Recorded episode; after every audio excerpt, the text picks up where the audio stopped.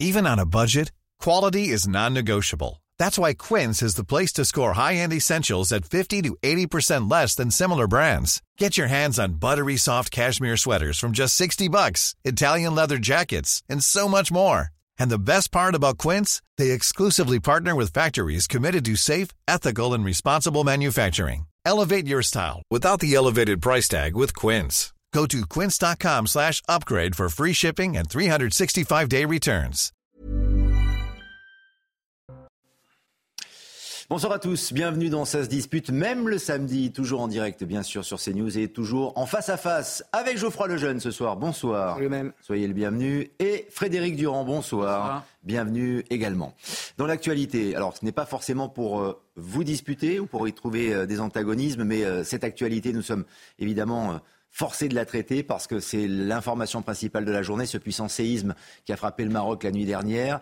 Il a fait euh, 1037 morts et 1204 blessés. Il y a un Français d'ailleurs euh, parmi les personnes décédées.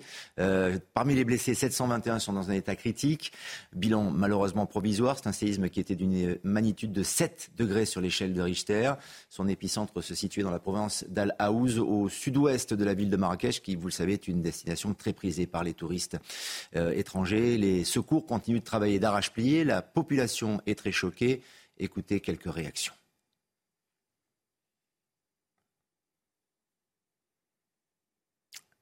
Voici les réactions de la population.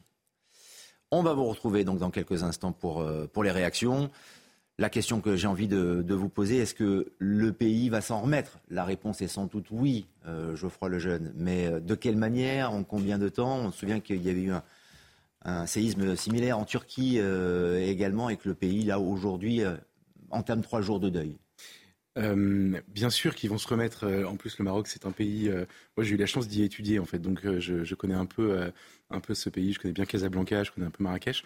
Euh, bien sûr que le pays va se remettre. Euh, maintenant, c'est, on est quand même frappé par, le, par l'injustice, la violence, évidemment. Euh, et en même temps, euh, tout de suite, une sorte de solidarité euh, internationale qui s'exerce, comme dans ce genre de- d'événements dramatiques. Euh, qui font que, que, que, que aujourd'hui tout le monde se sent un peu marocain, ou en tout cas un peu concerné par le, le- l'avenir du Maroc. Donc, euh, donc moi, je me fais, euh, je me fais aucun doute sur le fait qu'ils se relèveront évidemment de ce qui s'est passé. Et en même temps, ce tragique, ce tragique, comment dire, injustifié, injustifiable. Vous savez, c'est la, la, la, violence de, de, cette situation géographique, du fait qu'ils sont menacés par, par évidemment par les séismes qui frappent de manière incompréhensible. C'est très déroutant, c'est très violent. Je vous fais réagir, Frédéric Durand, dans un instant, mais euh, les réactions dont je vous parlais tout, en tout début d'émission, les, les voici à présent. Le sol a commencé à trembler, on avait l'impression d'avoir des vagues de nos pieds. Euh, donc j'ai attrapé mon fils, euh, on, on est resté à quatre en fait, très très très stressés. Et on a dormi en fait dehors dans les voitures, tout le monde a dormi dehors. Lorsque j'ai senti le, le premier coup de la secousse, je croyais que j'étais électrocuté. Parce que ça, ça, ça vibrait et puis après, c'est justement une, petite fraction de seconde, j'ai re- j'ai re- repris mon souffle et j'ai su que c'est la soupe. C'était grave ce qu'on a vécu hier. On n'a jamais vu ça. On n'a jamais vécu ça. Euh, même ma mère, elle m'a dit qu'elle elle a déjà vu euh, avant des, des tremblements de terre, mais c'était jamais comme ça. C'était jamais comme ça. Donc voilà, et jusqu'à maintenant, on est dehors. On a peur de rentrer à la maison. Et évidemment, une solidarité internationale, Frédéric Durand, qui est bien, bien normale, mais qui est sincère euh, également, car il faut aider les, Marocains. Les secours sont très présents, ils travaillent à, pied d'œuvre depuis, plusieurs heures maintenant. Bien sûr, et puis on le voit, d'abord c'est la, stupeur, d'abord il y a le côté effroyable qui saisit comme ça tout un, peuple, euh, sans explication, sans comme ça. Et euh, d'abord il faut donner toute notre solidarité évidemment au peuple marocain. Et la question, est-ce qu'ils vont s'en remettre? Oui. Ils s'en remettront. Ça dépendra aussi de cette fameuse solidarité qui est en train de se mettre en place. Euh, le Maroc, c'est quand même un pays qui a un PIB par habitant euh, qui est à peu 4 ou 5 fois inférieur au nôtre, donc on n'est pas non plus dans, le même, dans les mêmes possibilités. Donc c'est vrai que cette solidarité, euh, il faut qu'elle joue à fond pour que le, le Maroc puisse se remettre le plus vite possible de cet événement absolument tragique. Apparemment, il risquerait d'y avoir des répliques, nous dit-on. Donc Oui. euh, là aussi, on ne sait pas si on est encore au bout malgré le bilan déjà, déjà énorme. Donc voilà, il y a de quoi être inquiet. Oui, parce que le bilan, en effet, est provisoire. Pour autant, pour être solidaire avec le Maroc, il ne faut pas refuser d'y aller, même si on a prévu euh, d'y aller. Alors évidemment, il y a le risque des, répliques, mais c'est ce que dit Gérard Lanvin, l'acteur que nous recevions cet après-midi sur l'antenne de CNews. Il vit au Maroc, près de Marrakech d'ailleurs depuis 25 euh, ans, et il, insiste, il incite les, touristes à, continuer à, venir au Maroc par solidarité. Écoutez. C'est un pays formidable, le Maroc, et il faut savoir euh, à un moment ou à un autre prendre des positions. Si on parle de solidarité, eh bien les touristes doivent continuer à fréquenter le Maroc sans avoir de crainte à ce point-là. Sur ce qui est arrivé, bien sûr, c'est terrifiant, mais il y a un moment où euh, il faut que ça se calme et revenir, revenir parce que le Maroc a besoin du tourisme pour exister. Une fois en effet que tout sera aplani, que le climat sera plus serein, euh, Geoffroy Lejeune, euh, il y a la solidarité internationale, on en parlait. En effet, les Français, Emmanuel Macron, très touché, qui propose son aide euh, au Maroc. L'Algérie également, qui a ouvert euh, notamment les, les, voies aériennes de manière à ce que les secours puissent circuler euh, rapidement et plus facilement. Peut-être que les relations diplomatiques France-Maroc Maroc-Algérie pourrait se, réchauffer un tout petit peu au travers de, ce drame et, la solidarité C'est plus surprenant dans le cas de l'Algérie que dans le cas de la France, parce que mhm. nous, c'est un pays, le Maroc est un pays ami. L'Algérie, c'est très compliqué en effet. Euh, écoutez, tant mieux. S'il si, si, y a des bonnes opportunités qui surgissent euh, d'un chaos comme celui qui vient de, frapper le Maroc, tant mieux. Euh, si vous me parlez de diplomatie, nous, la France, on a quelques efforts à faire aussi, parce que ça, c'est pas évident avec le Maroc. C'est moins évident que ça a pu l'être par le passé. Le, Maroc a rappelé son son, ambassadeur. Son ambassadeur, exactement. Donc, mm. euh, non, il y a eu des brouilles diplomatiques entre nos deux pays. Euh, on aurait des intérêts, nous, d'ailleurs, à, à, coopérer davantage et à avoir des meilleures relations pour les reprises de, vous savez, de, de, clandestins expulsés, les OQTF. On aurait intérêt à avoir des meilleures relations avec le Maroc pour la coopération en matière de djihadisme parce qu'ils sont en pointe et qu'ils ont une vraie politique là-dessus. Et euh, on aurait intérêt à travailler un peu mieux avec eux et à ne, pas être brouillé. Donc, si, écoutez, si l'occasion du drame permet de, une réconciliation et, et, et un retour à la normale de nos relations qui étaient excellentes il y a 20 ans et 15 ans et 10 ans, euh, c'est une bonne chose. Et c'est vrai qu'économiquement, le Maroc euh, était à la pointe là depuis quelques années. C'est vrai que depuis que Mohamed VI aussi euh, euh, et, le, roi du, Maroc est sur le trône, Frédéric Durand. économiquement, le, pays va de mieux en mieux. Oui, après, je ne sais pas si sociétalement et socialement, parce qu'il y a des pays qui vont bien au niveau à leur tête, et puis euh, chez les habitants, ce n'est pas toujours le cas. L'Algérie est un cas de pays riche avec une population pauvre. C'est souvent, malheureusement, comme ça. Il y a une question de partage des richesses aussi qui, qui, est posée. Et puis, diplomatiquement, effectivement, il y a ces fameux laissés-passer consulaires qui ont mis beaucoup de, de, je dirais, de, de grésillements sur la ligne entre, entre la France et le Maroc, la France et l'Algérie euh, également. Euh, bon, là, c'est pas le moment de, parler de tout ça, parce que je pense que ce qui vient, le drame qui vient de se passer, et heureusement d'ailleurs, euh, nous fait tous dépasser ces problèmes qui sont pour autant des problèmes qu'il ne faut pas laisser de côté, qui sont des problèmes sérieux, mais nous fait tous dépasser. Dans, ces moments-là, il faut que, on ne peut parler que de solidarité. Il faut aller au-delà de ces, de, ces, de ces différences, c'est évident. Et on ne peut être qu'auprès des, des, Marocains, évidemment, ce soir. Dans l'actualité également, à commenter avec vous, avec Frédéric Durand et avec Geoffroy Lejeune, la Coupe du Monde de rugby 2023. Vous le savez, euh, hier, il y a eu le premier match avec la victoire de l'équipe de France face à la Nouvelle-Zélande et Emmanuel Macron a été copieusement sifflé euh, au Stade de France lors de son discours euh, d'ouverture. On l'écoute et on commente ensemble parce que cela fait polémique. Écoutez.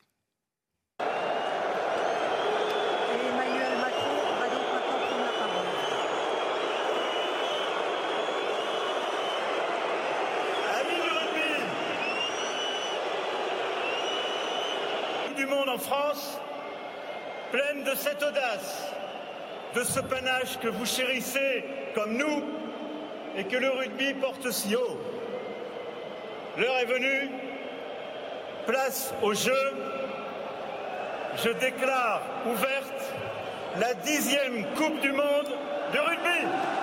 Et un stade unanime, vous l'avez constaté, euh, notamment pour accueillir la tribune euh, Emmanuel Macron, cette tribune qui était posée sur la pelouse du, Stade de France, pour le siffler. On a l'impression que c'était à l'unisson dans, ce stade-là, euh, Geoffroy Lejeune. C'est choquant? Je trouve ça impressionnant. Euh, c'est, euh, après, je veux bien qu'on discute du caractère de, la dimension morale du, du, problème, mais avant tout, il faut dire que c'est une image impressionnante. C'est-à-dire que vous avez euh, juste avant une cérémonie d'ouverture qui est chaleureusement applaudie, avec Jean Dujardin, avec Vianney, avec les amis, leurs amis artistes, etc. Une, belle évocation de, de la France, de, cette espèce de carte postale de la France, etc. Qui est... Tout le monde ne le pense pas, hein, si je puis me permettre. Et alors d'ailleurs, c'est très la intéressant. Belle évocation de la ceux, ceux, qui ne le pensent pas sont ultra minoritaires et parfaitement ridicules. Vous faites sans doute écho à, à Libération qui fait un article sur le fait que c'est une France-France. C'est très intéressant. Ce clivage est très intéressant. Vous avez des gens qui sont positifs, joyeux et qui montrent des belles choses, et de l'autre côté des gens aigris et minoritaires euh, qui se radicalisent en écrivant dans leurs journaux que cette cérémonie était, était, était pas, était pas réussie. Bref, euh, ça c'est très applaudi. Ça c'est vraiment la fête. Ça finit par la Peña Bayona, c'est magnifique. C'est, c'est... Et, et, après vous avez le match où là il y a un enthousiasme exceptionnel. Le match en plus est incroyable et les Bleus sont évidemment ovationnés parce qu'ils renversent les Blacks. Et, et au milieu vous avez ces trois minutes de discours ou cinq minutes de discours, je ne sais pas qui sont en effet unanimement euh, sifflés. Et moi, je me suis posé la question. Je me suis rappelé déjà euh, il y a quelques mois, euh, pendant la finale de la Coupe de France, on s'était posé la question Macron va-t-il venir Macron sera-t-il sifflé, etc. Il n'avait pas été tant sifflé que ça d'ailleurs à l'époque, beaucoup moins que ce que les, commentateurs dont je faisais partie croyaient. Là, vraiment, c'est 80 000 personnes, le Stade de France est rempli, et il n'y a pas euh, une partie du stade qui le siffle et l'autre partie qui le soutient. Enfin, c'est l'aspect unanime qui est, euh, qui est assez impressionnant.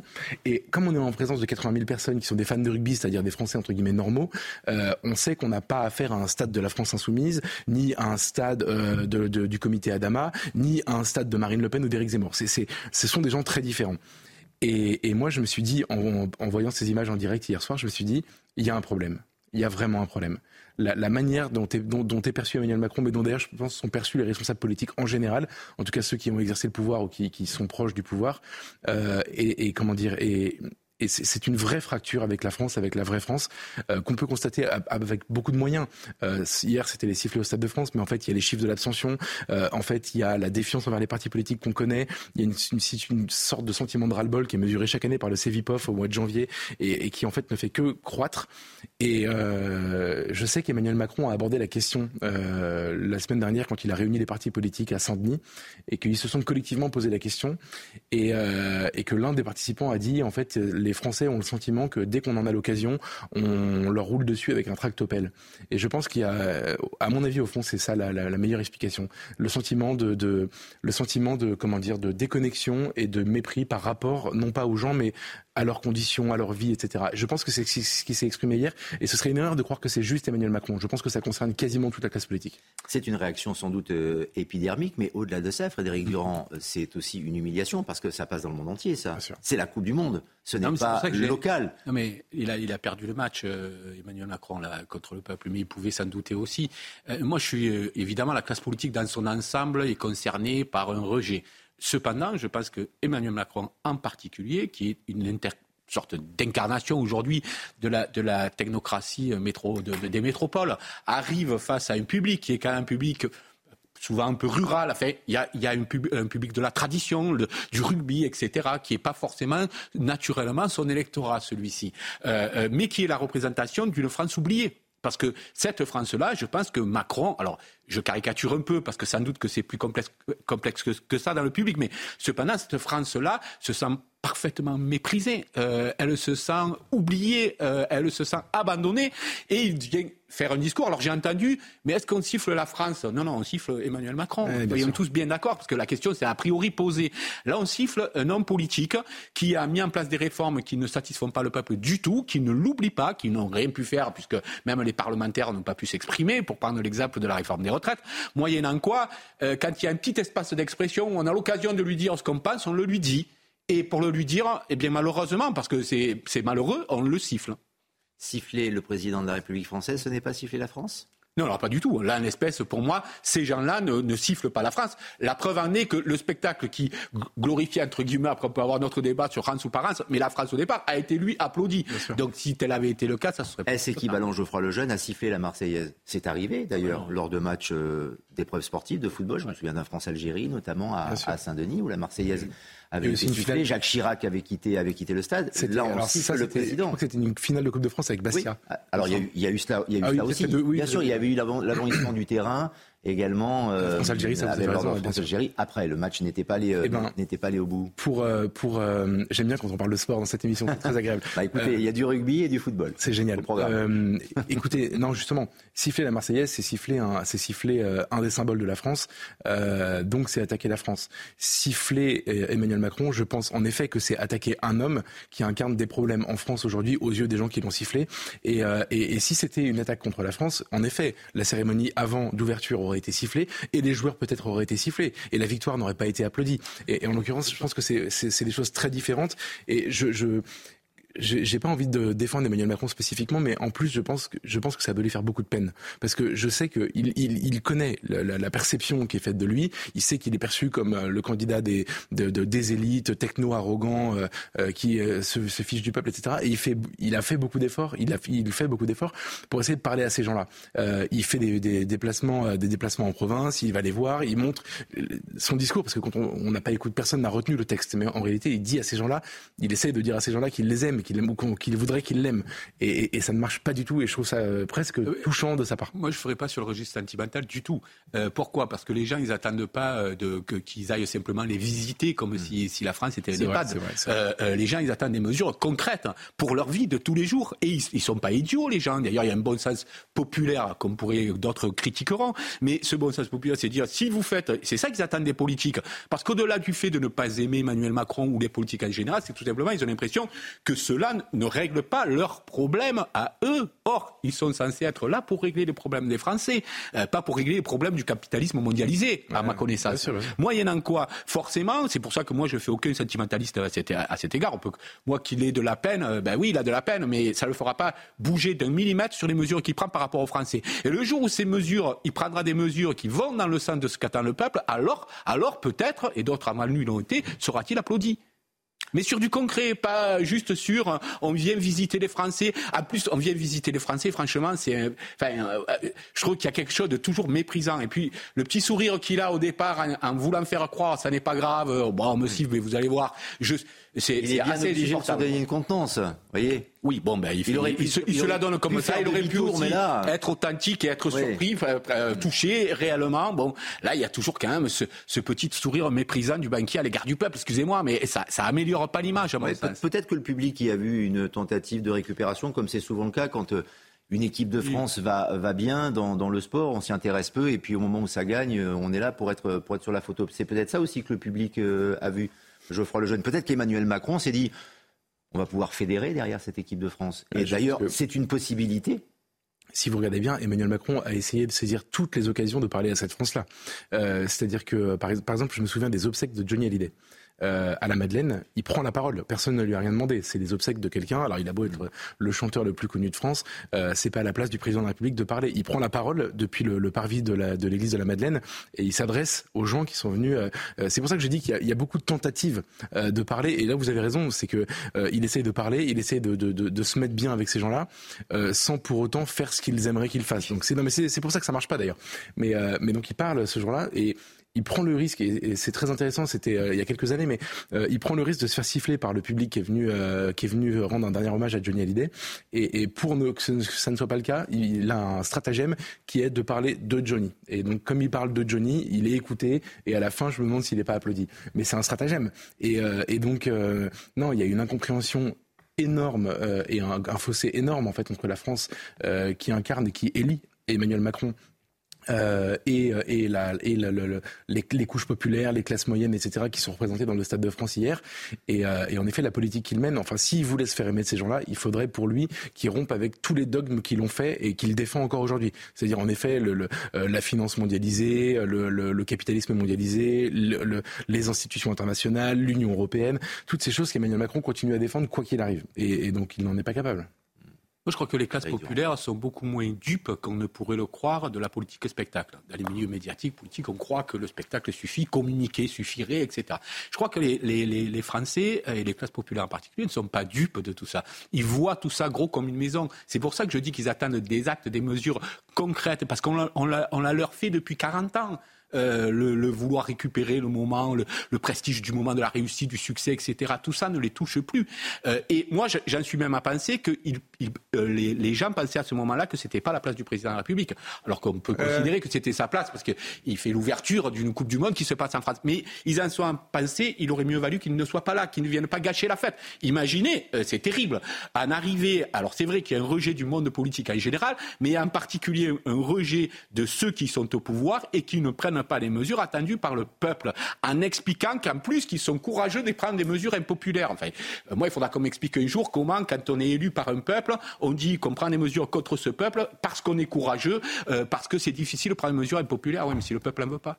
Donc il en est un cap de, détestation euh, qui se retourne contre lui aujourd'hui, aussi par rapport à son comportement dans les épreuves sportives, qu'on le, on le voit euh, notamment euh, serrer la main, mais c'est un protocole euh, présidentiel. À personne n'oublie là que l'entrée en vigueur de, de, la réforme des retraites, c'est maintenant, c'est cette rentrée de septembre. Ça, ça dit ça aussi, cette rentrée. Et puis, moi, je ne fais pas partie des déclinistes. Hmm. Mais enfin...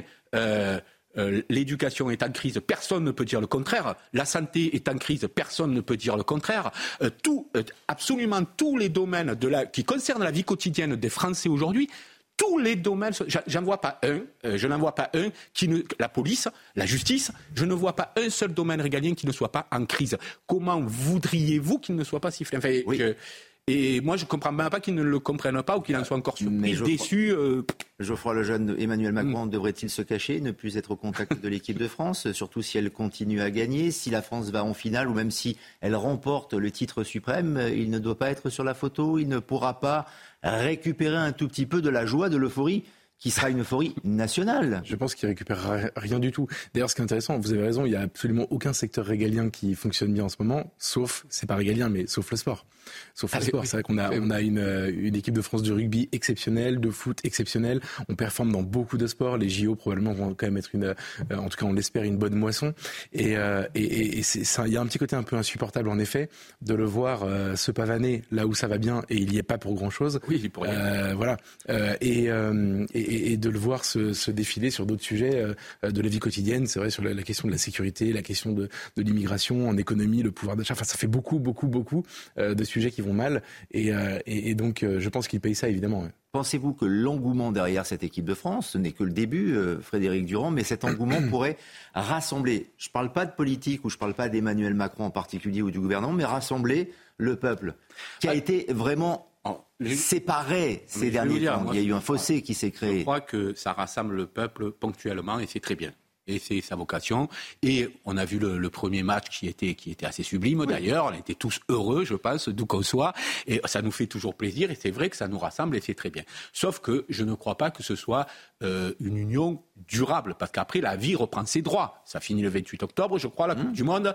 Eh ben, le 29 octobre, on, enfin, déjà pendant la Coupe du Monde, on continue d'avoir nos propres problèmes. Donc je ne crois pas, pour répondre à votre question, que ça puisse être une union durable. Par contre, effectivement, pendant ce temps-là, surtout si l'équipe de France continue de jouer comme elle joue, oui, ça peut donner euh, une forme de cohésion nationale, mais qui, cette cohésion nationale est à l'épreuve de tellement de choses qu'elle ne peut pas résister autour du sport seulement. C'est impossible. On ne peut pas tout attendre du sport, comme on ne peut pas tout attendre de l'éducation, comme souvent on le fait aujourd'hui, comme on ne peut pas tout attendre de tel ou tel autre secteur. C'est ça le problème.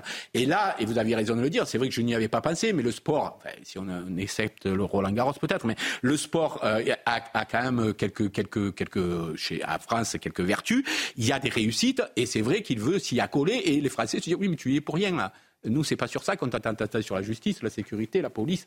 On t'attend sur la santé, sur les hôpitaux, sur le manque de lits. Parce que les gens, ils sont pas idiots, quoi. Voilà. Et donc, euh, ils prennent toujours la mesure des choses. Je pense que ce que n'ont plus les élites, la perception du réel que n'ont plus les élites, mhm. le peuple continue de l'avoir. Et je pense que beaucoup du, du décalage, il vient uniquement de là.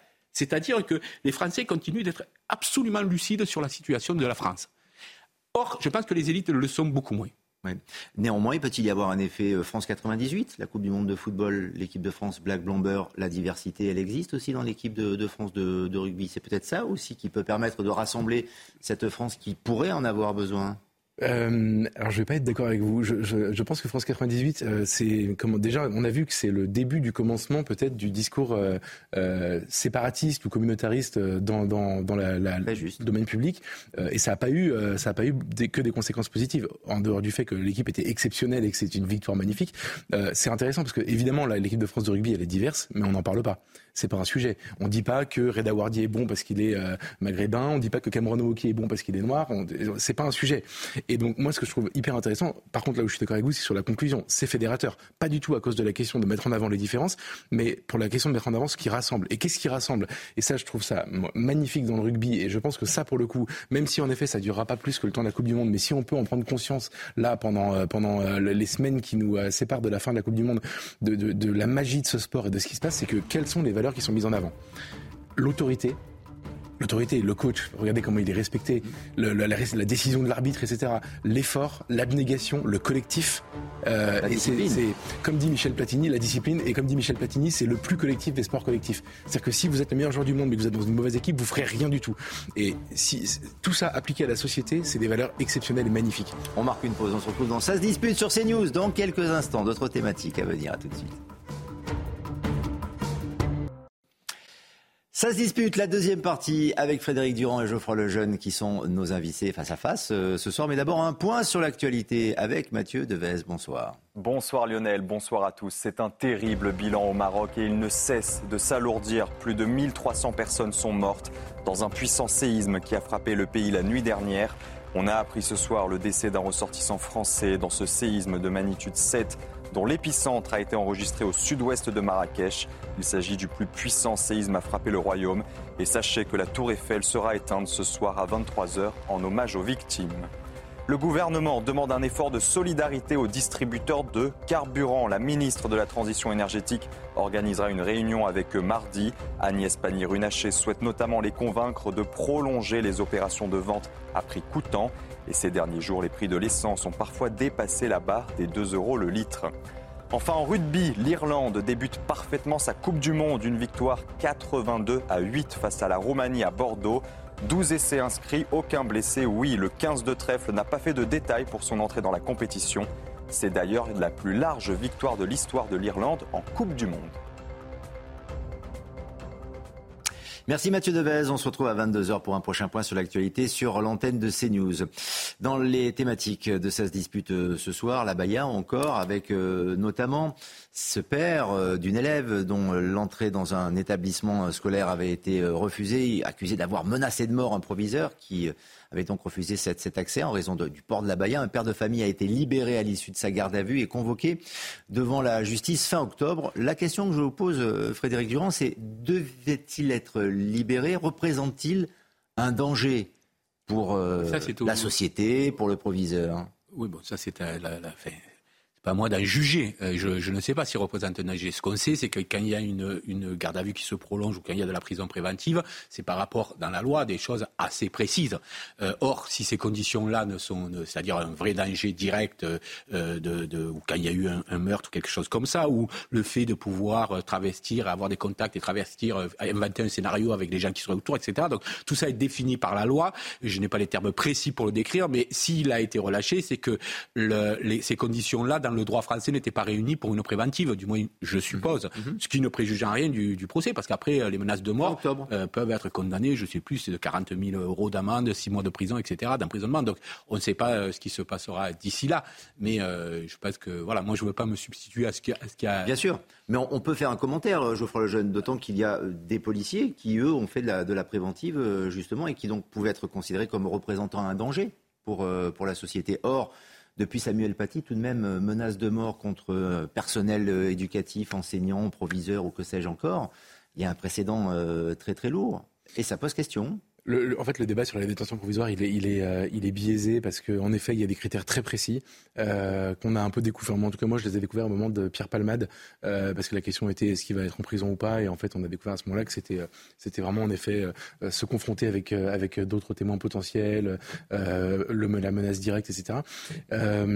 moi, je trouve que la, détention provisoire des policiers, elle était scandaleuse parce que, parce que en réalité, elle n'était pas motivée justement par ces critères-là. Elle était motivée par le critère de l'émotion, de, de l'opinion publique. C'est-à-dire, en gros, pour ne pas prendre le risque d'avoir des émeutes à chaque fois. Dans le cas de l'affaire, alors dans le cas de l'affaire Naël, il y, a une, il, y a, une mort, donc il y a un meurtre, donc du coup, c'était plus compréhensible. Mais dans le cas de l'affaire Eddy, par exemple, les, les, policiers qui, ont fait, enfin le policier qui a fait de la détention provisoire euh, n'était pas dans les critères et il a été emprisonné justement pour éviter des nouvelles émeutes. Contester ça parce que euh, les avocats, en tout cas la défense, je ne sais pas s'ils avaient raison ou pas, mais ils disaient que justement, au départ, les policiers qui étaient autour dans cette à Marseille, au départ disaient n'avoir rien vu, ensuite ils y étaient, ensuite il y a eu plusieurs versions qui ont, qui ont évolué pendant, pendant les différents interrogatoires. Et donc on n'a pas voulu que ce que soit construite, alors est-ce que c'est vrai, est-ce que ce n'est pas vrai, là je suis capable, mais que ne soit construite une version alternative euh, et donc pas, parce que les uns consulteraient les autres. Voilà, Sauf que quand vous, êtes, élément, quand vous êtes écouté, quand vous êtes surveillé, etc., vous avez quand même assez peu de chances de faire des réunions de travail sur la version.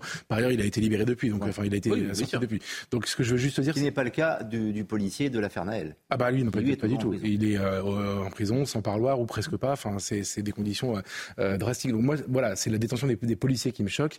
Le fait que ce monsieur soit remis en liberté puisqu'on connaît les critères de la détention provisoire, me choque pas plus que ça. En revanche, par contre, euh, ce, qui est, important, c'est euh, c'est la sanction qui va être prise. Est-ce que la sanction sera adaptée à ce qu'on sait maintenant euh, de la menace depuis en effet l'affaire Samuel Paty Et quand on connaît le nombre potentiel d'émules qu'il pourrait faire, parce que la question de la Baïa, moi je pense, ce qui s'est passé cette semaine est assez peu rassurant en réalité. Vous avez très vite, dès la rentrée scolaire, des influenceuses, comme on dit, sur les réseaux sociaux qui ont expliqué comment contourner le problème. On a vu, moi j'ai vu sur CNews des documentaires avec des jeunes fille qui mettait des, des, des, des kimonos. Des, ouais, des kimonos, des abayas laïques euh, qui étaient euh, indétectables et en tout cas insanctionnables, mais qui étaient quand même des abayas.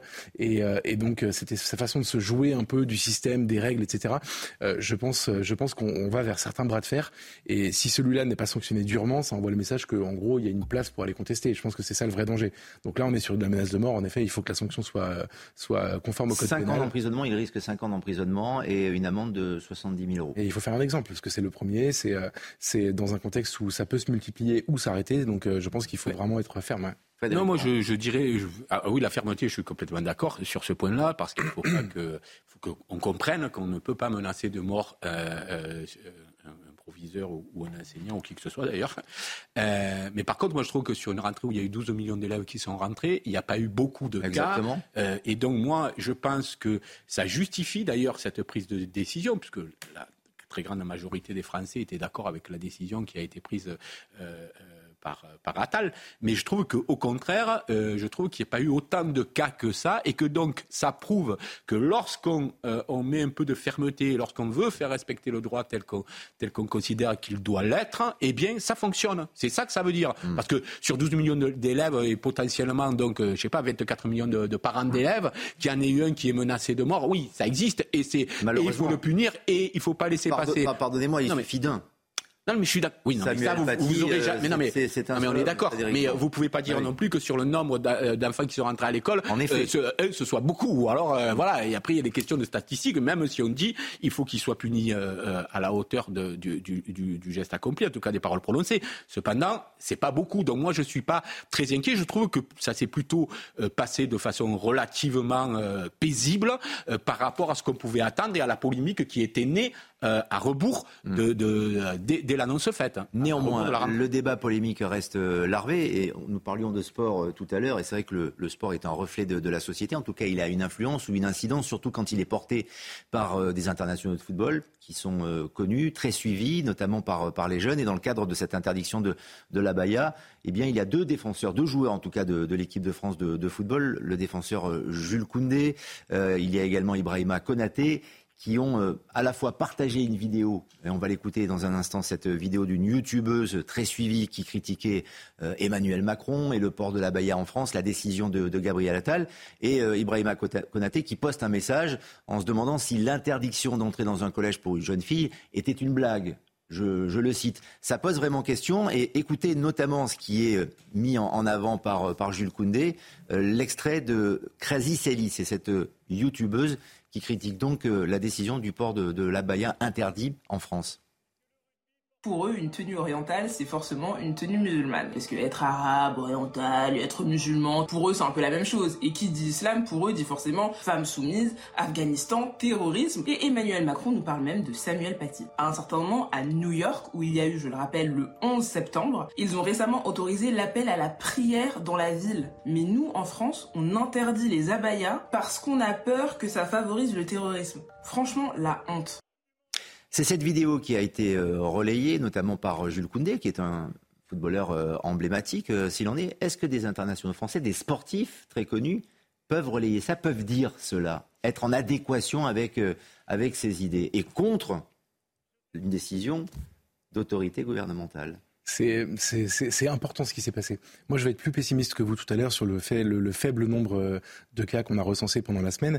Euh, je pense qu'il y a un vrai bras de fer. Je pense que déjà, c'est pas terminé parce que le Conseil d'État va se prononcer sur le fond dans quelques temps. Et euh, pour l'instant, ça a été en référé validé, mais c'est pas du tout définitif.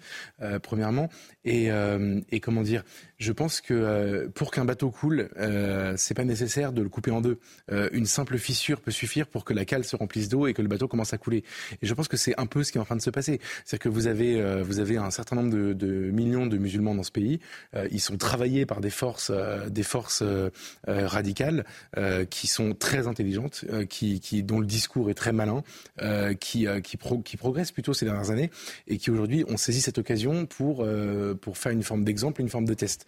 et donc je pense que le rôle des footballeurs de, Jules Koundé et, de, dans cette, dans cette affaire est très, est très important parce que c'est une forme, ce sont des, figures, ce sont des grands joueurs de football déjà pour commencer, ce sont des symboles de l'équipe de France, euh, ce sont euh, des figures plutôt euh, populaires et rassembleuses, et, ils viennent légitimer un discours qui en fait est pour le coup très radical et qui est un discours de, Gabriel Attal dit on teste la, on teste l'école, on teste pas que l'école, en fait on teste l'école, on teste nos institutions et on teste la France. on teste dans quelle mesure la France est capable de résister à un nouveau modèle culturel. En fait, moi je, je parle même pas de religion, c'est vraiment la baya en fait, c'est comme le voile, etc. Ce sont des modèles il a suffi d'ailleurs en 89 pour l'affaire du voile de Creil de deux euh, gamines pour que la France entière s'intéresse à ce sujet et que la, classe intellectuelle se divise, la classe politique se divise et qu'on a encore les stigmates de ce débat euh, aujourd'hui, 30 euh, ans après. Donc, donc il suffit, il suffit de très très très peu. Et vous avez raison, il suffisait de un terroriste pour Samuel Paty. Donc moi je pense que dans ce contexte-là, J'accuse évidemment pas les joueurs de foot d'être des terroristes. Je dis juste qu'il y a une banalisation du discours, euh, une légitimation du discours, euh, une popularisation du discours, et qu'à la fin, ça va dans le mauvais sens. Il peut y avoir un danger euh, également en, véhiculant ce, discours. Tout simplement, on se souvient notamment de Kylian Mbappé qui avait retiré son tweet ensuite à l'époque où Naël avait été tué par, par le policier. Non mais on voit bien que ce sujet... Là, c'est la même chose. Est-ce qu'un footballeur peut dire cela? Euh, ben, un footballeur, c'est aussi un citoyen, donc il n'est pas comme un policier obligé. Oui, mais il a d'autres responsabilités qu'un citoyen lambda, tout de même. Ce que je veux dire, c'est que si vous me posez la question, est-ce que mm. légalement il a le droit de dire ça, ou est-ce que moralement il a le droit de dire ça? Tous les citoyens ont le droit de s'exprimer, avoir un point de vue, etc. Par ailleurs contestable, et, et, par ailleurs qui peut être dans le cadre de leur, de leur rôle euh, sportif, euh, qui peut faire l'objet d'une discussion avec leur sélectionneur. Ça, c'est tout à fait entendable aussi. Parallèlement à leur liberté d'expression, euh, leur sélectionneur peut leur dire je préférerais que tu te mêle pas de sujets inflammables, euh, sociétaux de cette nature. Et ce serait pas choquant qu'on le leur dise. Euh, euh, cependant, dans le, fait de relayer cette vidéo, les arguments, là vous avez passé quelques arguments qui n'en mhm. sont pas, mais il y, a, des arguments de cette jeune fille que moi, cette youtubeuse que moi je ne connaissais pas. c'est dire l'abaya n'est pas religieux, donc euh, ça devrait être autorisé, donc euh, voilà. En même temps, il parle d'islamophobie, donc euh, si c'est pas religieux, il n'y a pas d'islamophobie possible, donc il y a un mélange des gens. Mais au-delà de ça, elle disait, mais vous ne soyez pas dupes, pourquoi on parle que de l'abaya au moment où entre en vigueur la réforme des retraites? C'est-à-dire qu'elle est en train de nous expliquer que nous sommes, si nous moi je suis contre la baïa à l'école, par exemple, et contre la réforme des retraites. Tiens. Et donc on est en train de m'expliquer que euh, je, me, je, me, je suis dupe parce que euh, on a fait cette mesure-là juste pour m'empêcher de manifester contre la réforme des retraites. On Elle détourne l'attention. Voilà, exactement ce qu'elle dit, on détourne l'attention. Elle oublie qu'il y a tant de gens qui sont contre la baille à l'école que de gens qui sont contre la réforme des retraites, tout simplement en France. Donc les choses sont beaucoup plus simples. Il y a une manière de la mener que j'ai trouvée assez perverse, en train de nous dire mais soyez lucides, nous faites nous. Alors évidemment, oui, on a une conception de la laïcité qui est singulière, qui est adaptée à notre histoire. Et oui, moi je suis pour qu'on la défende jusqu'au bout. Et pour moi, il n'y a pas de doute à avoir. Mais, et je le répète, c'est justement, et moi je suis content que cette mesure ait été prise et qu'il n'y ait, parce que je continue de penser, même s'il y a un, bras de fer qui se joue, mais ça, On est tout à fait d'accord. Mais je continue de penser qu'on pouvait s'attendre à beaucoup plus de heures. Ou... Mais ça n'est pas arrivé. Ça ne veut pas dire que ceux qui prennent ça ont abandonné. Loin s'en faut, ils n'abandonneront jamais d'ailleurs. Bon, euh, c'est comme ça. Euh, ils n'abandonneront jamais parce qu'ils pensent que la terre entière doit devenir obéir à la charia. Que voulez-vous qu'on fasse à ces gens-là? Bon, on ne les empêchera pas euh, totalement de, de penser ce qu'ils pensent. Par contre, dans la réalité, dans les faits, il y a eu très peu de choses qui se sont passées. Donc ça veut dire que quand on sait se montrer ferme, chacun sait en tirer son parti. Néanmoins, euh, ces tweets, ces retweets ou ces commentaires des joueurs de foot, de deux joueurs, Koundé et Konaté, c'est assez pernicieux parce que ça englobe toute l'image de l'équipe de France aussi. Aux yeux du grand public, euh, Geoffroy Lejeune, ils sont internationaux, ils portent le maillot de l'équipe de France. On les a vus euh, jouer encore récemment contre l'Irlande. Cela veut dire, peut-être dans l'esprit de certains, que tous les joueurs de l'équipe de France pensent cela. Vous avez raison. J'avais pas vu ça comme ça, mais vous avez raison. C'est vrai que c'est une manière, de, évidemment, d'apposer le saut de légitimité de l'équipe de France euh, euh, sur ce domaine. Moi, ce qui me frappe d'ailleurs, c'est, euh, comment vous dire, c'est le deux poids deux mesures sur les prises de position des sportifs. C'est-à-dire que vous avez très régulièrement, en fait, parce que c'est pas la première fois, des prises de position qui vont un peu dans ce sens-là. Euh, Benzema a eu quelques déclarations. Euh, au-delà de Koundé, euh, Konaté, Benzema a eu quelques déclarations. Anelka, à l'époque, était, était presque un, politique. En tout cas, il avait des prises de position politiques avec une vraie conscience politique. Alors moi, je n'étais pas d'accord avec lui, mais par contre, c'était, des, vrais engagements. et, ça, arrive régulièrement des joueurs de foot qui s'engagent pour expliquer qu'il il y a un problème de racisme en France ou qu'il y a un problème d'islamophobie en, France, etc., etc. Et, et, et, quand vous avez un sportif qui fait qui fait l'inverse. Euh, pour le coup, ça lui, ça lui cause des problèmes. Et alors, c'est pas vraiment une prise de position politique, mais moi, j'ai été euh, outré par euh, le traitement qui a été réalisé, qui a été réservé à, Bastien Chalureau, le joueur du 15 de France, qui a été accusé. en fait, l'histoire est compliquée, c'est pour ça que je, je me permets d'en parler, mais qui a été accusé d'avoir tenu des propos racistes dans une bagarre pour laquelle il a été condamné. Donc, c'était condamné pour de la violence. Et en plus de ça, pour des propos racistes. Lui a assumé complètement la bagarre en disant que, bien sûr, euh, il, a, il, a, fait appel pour cette condamnation. Euh, et par contre, il a dit, par contre, il n'y a pas d'histoire de violence, de racisme, euh, rien à voir, c'est pas moi, c'est, c'est, euh, je ne suis pas comme ça, c'est pas mes valeurs, c'est pas, mon, c'est pas mes idées, etc. Et ça s'est terminé en procès de Moscou, en procès soviétique, où il a été obligé d'aller s'expliquer devant la presse en pleurant, parce qu'il a pensé à sa famille, à ses proches, etc. Scène extrêmement touchante. Et, et moi j'ai trouvé extrêmement violente en fait euh, de, de comment dire d'autoflagellation en public pour un joueur qui a quelques jours de commencer une Coupe du Monde et qui a besoin d'être dans les meilleures conditions. Et lui, en gros, les médias sont allés le chercher sur le sujet. Euh, Koundé, Konaté, vous pouvez être sûr et certain, et après tout, tant mieux. J'ai pas envie qu'on leur euh, fasse des, des, des procès d'intention et des, des guerres, euh, des guerres idéologiques. C'est pas leur métier. Il n'y aura pas en conférence de presse en équipe de France lors du prochain déplacement où ils seront appelés des questions là-dessus. Jamais, ça n'arrivera pas en fait. Donc il y a. Pourquoi? Parce que, parce que en fait, euh, moi, par exemple, je suis, Avec le sujet qu'on est en train de traiter, avec la publication de, ces tweets, euh, il peut y avoir en conférence de presse des journalistes qui posent la question. Est-ce que vous confirmez effectivement que vous engagez dans une lutte pro ou anti-abaya Pourquoi pas? Eh ben, vous, avez raison, sur le papier, ça pourrait exister. Hmm. Prenons le pari. Vous êtes plus légitime que la presse. La presse manque de courage? Non, c'est pas du courage. Je pense que les, les dans un sens, il faut faire des, des chasses aux sorcières, il faut aller euh, euh, torturer les gens pour leur faire avouer leurs fautes, etc. Dans l'autre sens, il y a une forme de mensuétude. Moi-même, qui suis un opposant à la Baïa et qui suis pas d'accord avec leurs déclarations, il ne me viendrait jamais à l'idée de leur faire ce procès. Je pense que c'est pas bien, je pense que ça, ça va dans le mauvais sens, etc. Mais je, si je les ai en face de moi, j'irai pas leur reprocher cette prise de position. Je crois à la liberté en réalité, la liberté de conscience, la liberté d'opinion, la liberté d'expression, et donc je veux pas leur faire rendre gorge parce qu'ils ont pris une position. C'est pas forcément euh, leur faire un procès que de leur poser une question.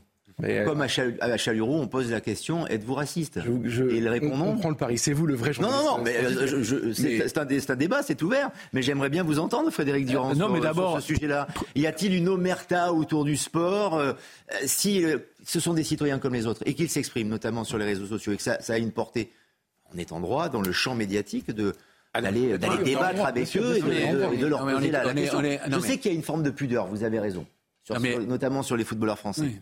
Non, mais, parce, que, parce que c'est pas la première question qu'on va leur poser dans une conférence de presse, puisqu'on est plutôt tenté de leur poser des questions dans leur domaine de compétence, à hmm. savoir le sport et le football en particulier. Ça, c'est le premier élément.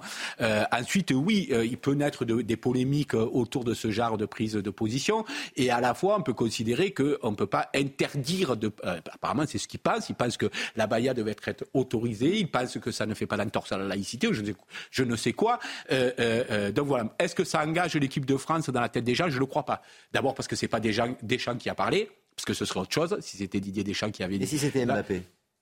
Ah, sans doute plus, parce que parce qu'il a parce qu'il comme il l'a fait au sujet de oui oui oui, mais sans doute plus. C'est pour ça aussi qu'il l'a retiré, parce que tout le monde dans, si vous voulez dans la sphère symbolique, tout le monde n'est pas au même niveau. C'est aussi une une réalité. Mais sinon, de, de, de pas en pas, on pourrait dire ça engage l'équipe de France et puis finalement ils engagent la France tout entière. Non, euh, c'est quand même pas ça. Les gens ne sont pas dupes, les gens ne sont pas idiots. Ils passent. Moi, je sais pas si ces deux joueurs-là sont musulmans et que c'est aussi à ce titre qu'ils ont euh, qui se sont. Je ne connais pas leur religion, donc je, ne sais rien. Euh, euh, Est-ce que c'est un, un, un, réflexe par rapport à, à ça ou non, mais en tout cas, je ne crois pas du tout que les gens, pour répondre à votre question, ils verront euh, une position officielle de l'équipe de France ou quoi ou qu'est-ce. Il y aura peut-être de la langue de bois si la question est, posée en conférence de presse. C'est très courant chez les sportifs et notamment chez les footballeurs, c'est-à-dire qu'il peut y avoir une communication sur les réseaux sociaux, mais ensuite, quand la question est posée en public euh, de, manière, de manière assez directe, euh, on ne s'exprime pas sur le sujet, comme on ne communique pas la composition d'équipe qui jouera le prochain match. Vous êtes d'accord avec cela, bien sûr. Le temps qui nous était imparti s'achève déjà. Ça passe. Mais, écoutez, l'invitation est lancée. Venez ici euh, et on se disputera. On se disputera, mais en tout bien, tout honneur, évidemment, et avec beaucoup de bienveillance, comme ça a été le cas ce soir. Merci de nous avoir accompagnés. L'actualité continue, bien sûr, sur l'antenne de CNews. C'est Soir Info dans quelques instants avec Olivier de Kerenfleck.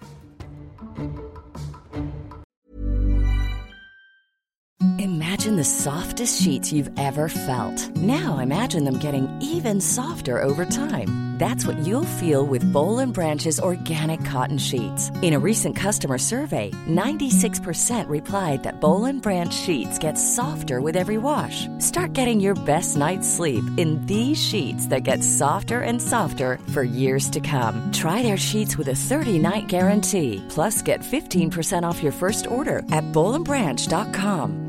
BUTTERY. Exclusions apply. See site for details.